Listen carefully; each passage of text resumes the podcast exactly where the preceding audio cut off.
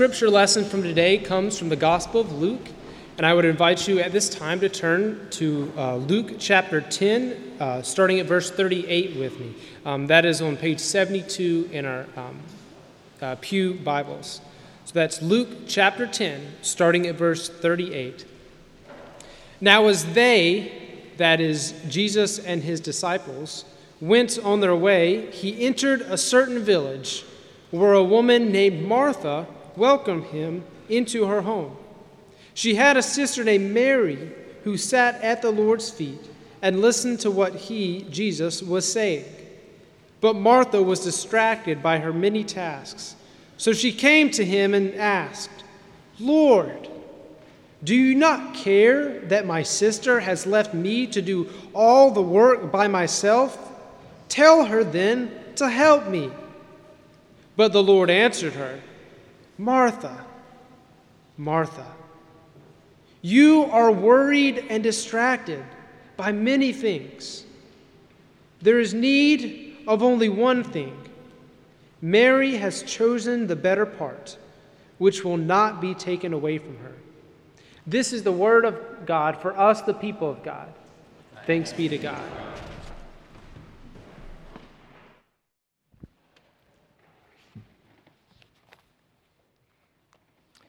Church, would you pray with me?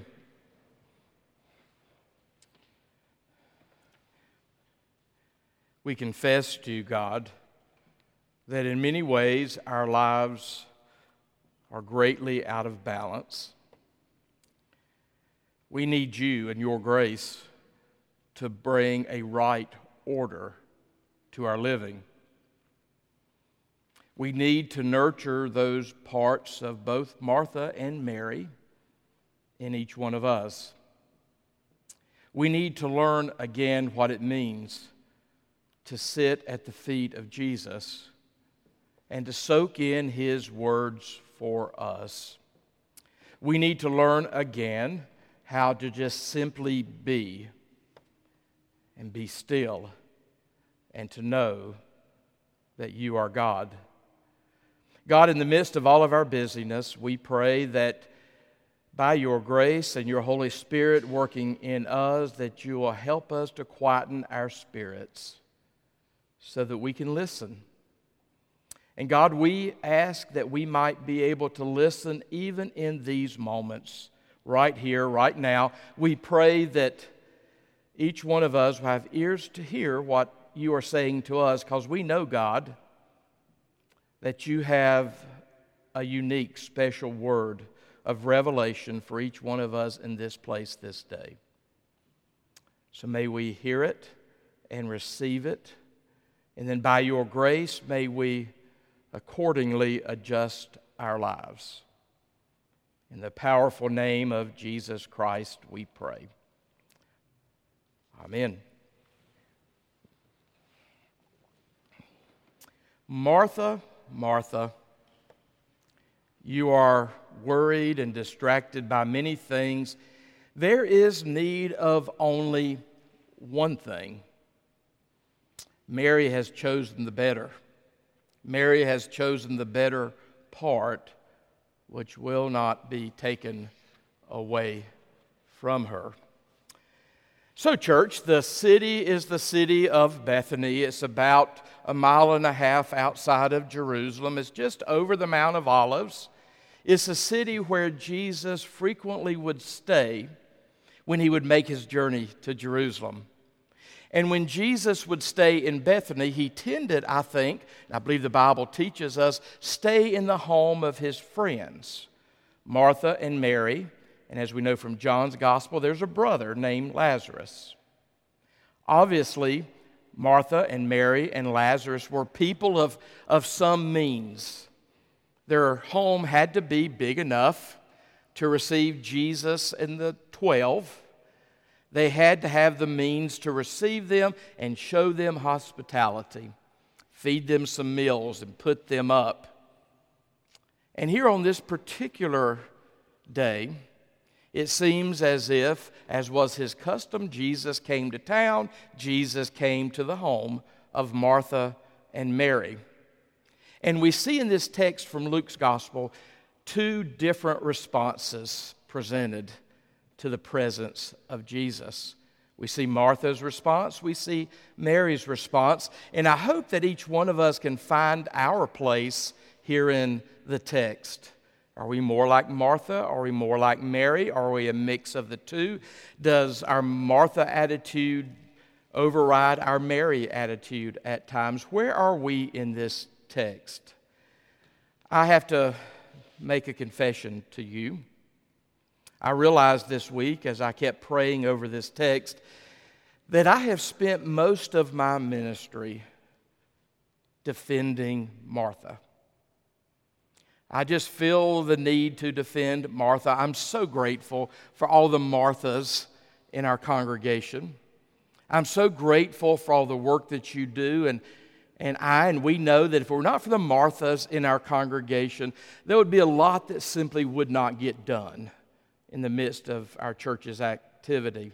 I am so grateful for the Marthas. They're the ones in our midst who can cook the meals, they can prepare, they can clean up, they make things happen.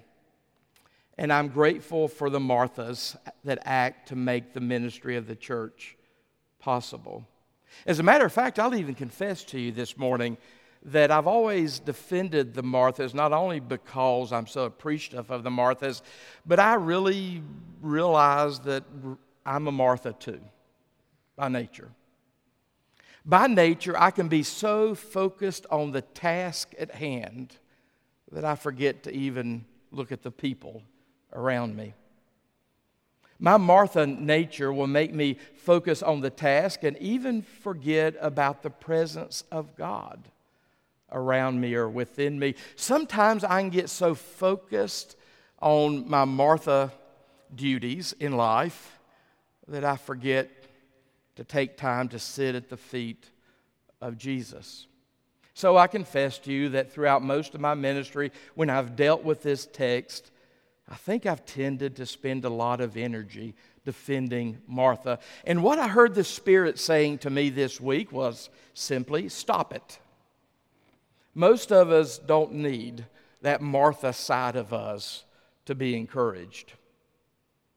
Most of us in this culture, this age, needs to have the Mary side of us to be encouraged. Most of us know how to get the job done. Most of us fail to realize at times how to sit quietly at the feet of Jesus and just absorb what Jesus has for us in the text, Martha, Martha offers a good response to Jesus.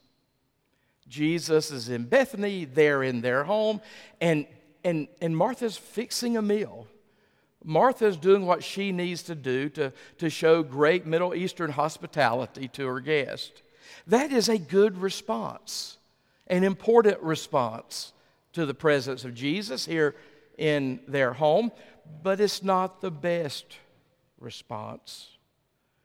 We see here in the text that Jesus makes it clear that Mary's response is the better response to Jesus. I, I relate to Martha in so many ways. I even relate to Martha's frustration as she's there slaving away in the kitchen under the stress and the pressure of feeding these 13 people, at least 13 people. And in her frustration, she actually, in a way, snaps at Jesus. She's a little bit over the top with her harsh remarks to Jesus because her frustration builds and builds and builds as she works and Mary sits at the feet of Jesus and learns she comes forth with a response that I suspect that as soon as she said it, if not soon thereafter, she regretted it.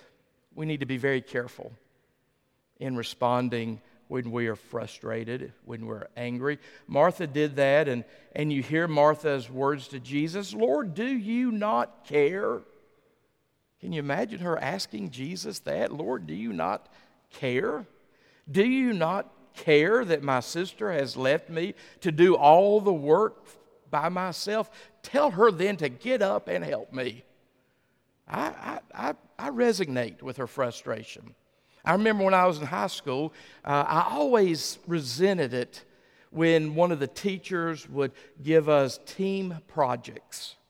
Because usually, what that meant in high school was I would help the team do the project. I would do most of the work, they would get most of the credit. That's probably the way Martha was feeling here. She's doing most of the work, and over there's Mary just sitting and listening to Jesus. Martha's response to the presence of Jesus here in her home was a good response, it just was not the better response. And we hear Jesus respond to Martha with great tenderness.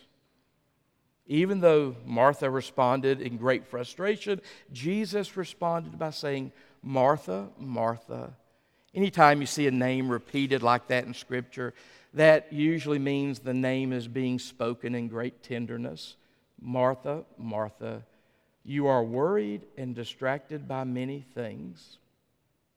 Many things there is need of only one thing.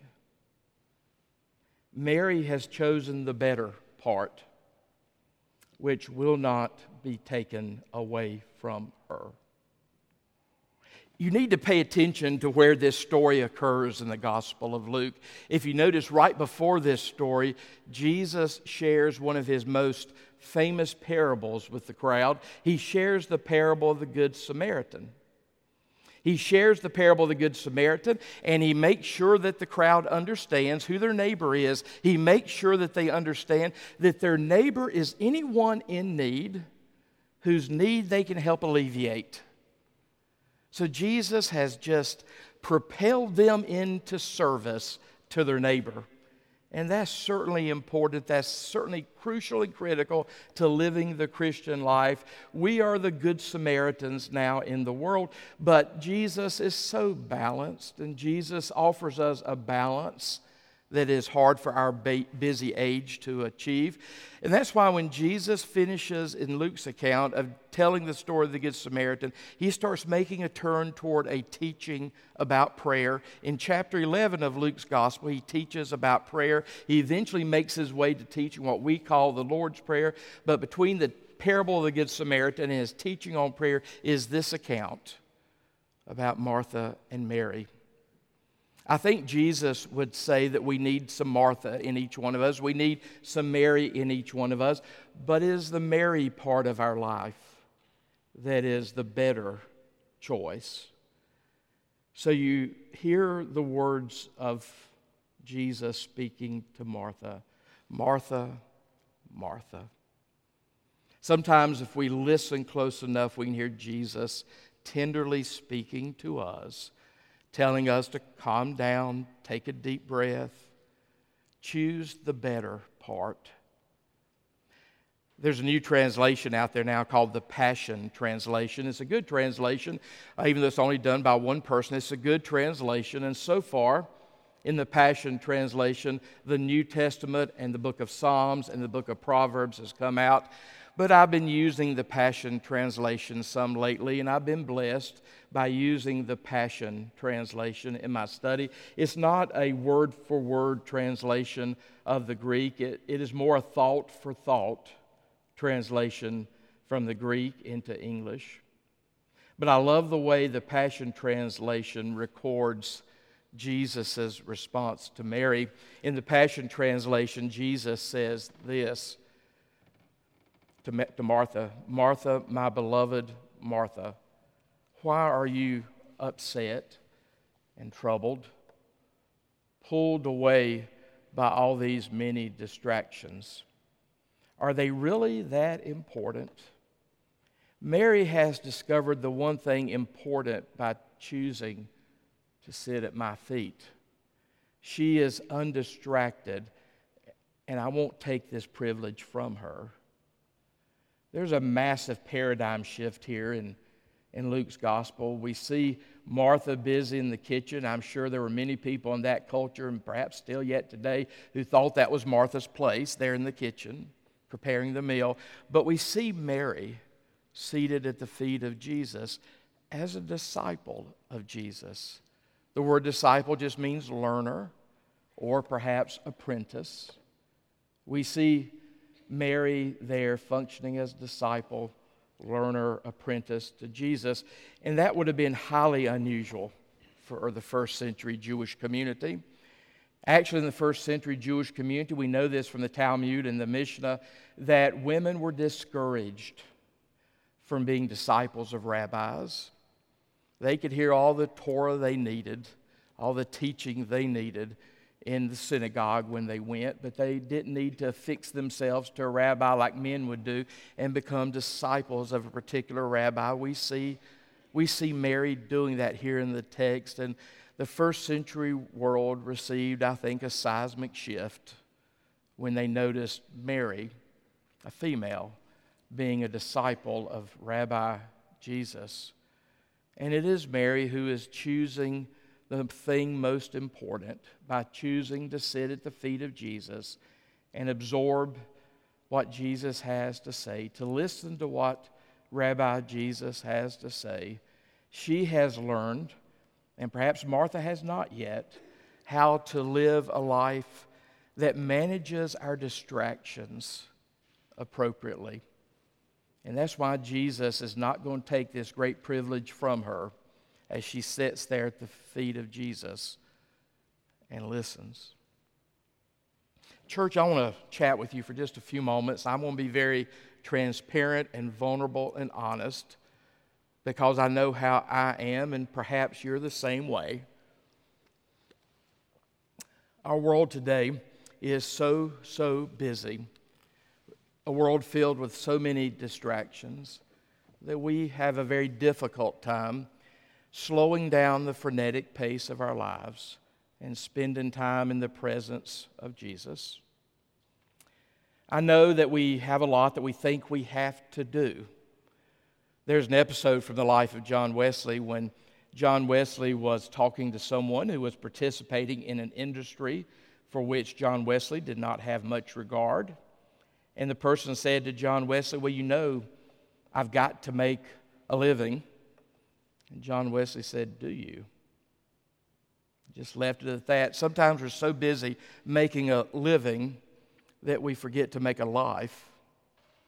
I've often wondered for myself, I've often wondered for each one of us, that when it comes time to leave this world for the world to come, whether we will be able to characterize our lives as lives of devotion to Jesus Christ or lives characterized by all the distractions of our lives. Again, the distractions come in many different ways into our lives, and there are good distractions, there are mundane distractions, there are bad distractions in life. Uh, we even have to learn if we're going to em- embrace the spiritual life, we have to learn how to turn away from some good distractions in order to choose the better and head toward the best.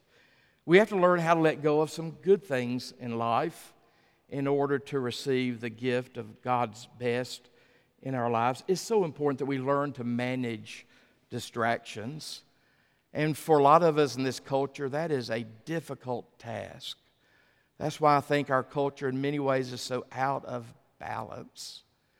We are so busy doing that we fail to ever learn what it means to just be, to simply be in the presence of God and to listen, to really allow prayer to be dialogue where we speak to God and hear from God. I think the goal of life, and it's important we make this decision for each one of us. I think the goal of life is the nurturing of friendship with God.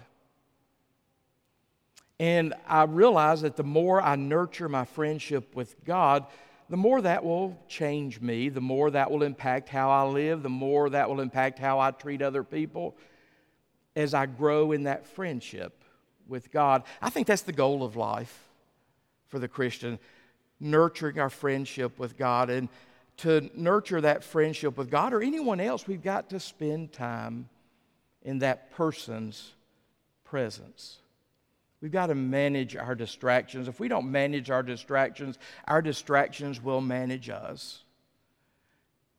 Again, when we get to the end of our lives, where our lives be characterized by devotion to Jesus Christ? Is that, the, is that the way people will remember us? Or will they just be remembering how busy we are as we went about trying to address all the distractions of life? In the monastic world, when monks come together to pray, uh, as a symbol and as a reminder for themselves, frequently their habit will include a hood. And they rarely ever wear that hood except when they go into prayer. Then they'll put the hood on. And that just reminds them that to a degree they have to block out the rest of the world around them in order to focus on Jesus, to spend a few moments at the feet of Jesus. If we're not careful in, in our living, we will be so busy taking care of what we deem to be urgent that we never get around to what is truly important. Now, a lot of our busyness is good. I tend to be a very busy person. A lot of our busyness is good, but that's also why, because of how I am, a friend of mine had to tell me one day that perhaps a good acronym for busy, B U S Y, is being under Satan's yoke. We need to manage our distractions. We need to manage our busyness because there'll come a time when this world will end for us and we'll slip over to the other side. And again, do we want our life here characterized by busyness, doing good things, or devotion to Jesus Christ, paying attention to the most important things? I remember when I was a young pastor, one of the most formative events in my life was a quick interaction I had with a great preacher one day. Wallace Chappell was a great Methodist evangelist. Wallace now is on the other side, but Wallace was a great Methodist evangelist, as was his uncle Clovis Chappell, going way back now into the 40s and the 50s. But uh, Wallace was still preaching, his nephew. Wallace was still preaching when I entered the ministry. And about 30 some years ago, when I was on the staff of Tammy's Home Church over in Greensboro, Wallace Chappell came to preach a series of sermons for us in a revival experience. And I'm so grateful that Wallace Chappell, there near the end of his earthly ministry, he, he, saw, he saw me as a young, fresh, green pastor and took me aside one night and just him paying attention to me, him taking time to pay attention to me was, was transformative. And I'll never forget what Wallace Chappell said to me that night. He said, Jeff, as you begin and enter and live out a life of ministry, always remember that working for Jesus is never a substitute for spending time with Jesus we need to nurture this Mary side of us. So, church, how, how is it going? Your private worship time, those times when you pull apart for a while and you sit at the feet of Jesus and worship. How is your daily devotional life? How is your prayer life? Jesus just told the story of the Good Samaritan. We tend to do that kind of thing well, but now he's going to start talking about prayer and learning to sit at the feet of the Master. How, how are we doing with that? Or are distractions pulling us away? I want to encourage you to think about nurturing that Mary side of your life. And if we were honest, for some of us here in this room, if we just made a decision tomorrow, to spend five minutes quietly in the presence of the living Christ, perhaps with the, the written word open before us, listening for the living word to come to us through the written word, that that five minute experience would take some effort. But maybe that's a good place to start, maybe just five minutes. And after you've mastered that, or after you've allowed that to master you, maybe go to seven minutes, then 10 minutes. Our busyness is important. We do a lot of great things, but can we do what Mary is doing here in this text and pulling aside for just a little while and allowing us to soak up the presence of Jesus and to imbibe the words of Jesus to us? Nick Bingham is one of our members here in our congregation. Nick, or Nixon Bingham, is 95 years old. And he recently wrote a poem that he shared with me. And he told me I could share it with you. And I want to offer you this poem, and I hope this poem will cause us to think a little bit about our life here on this earth. Nick, as I said, is 95 years old. Here's the poem he wrote. I think it's beautiful. A flower lay dead and crumpled on the grave of a loved one who has passed away. Yet the flower will live to bloom again in another time and place, as well as the person in the grave on which the flower lay. This journey is going to come to an end at some point. People will be looking at our estates, our checkbooks, our calendars. They will be ruminating over the life that we lived and wondering about the legacy we've left behind. Will they see a life characterized by devotion to Christ or just a life of busyness with all the distractions of life? May God help us with this. May we help each other with this. As we sing the final hymn, may we all listen for the living Christ to speak to us. Let's stand as we sing.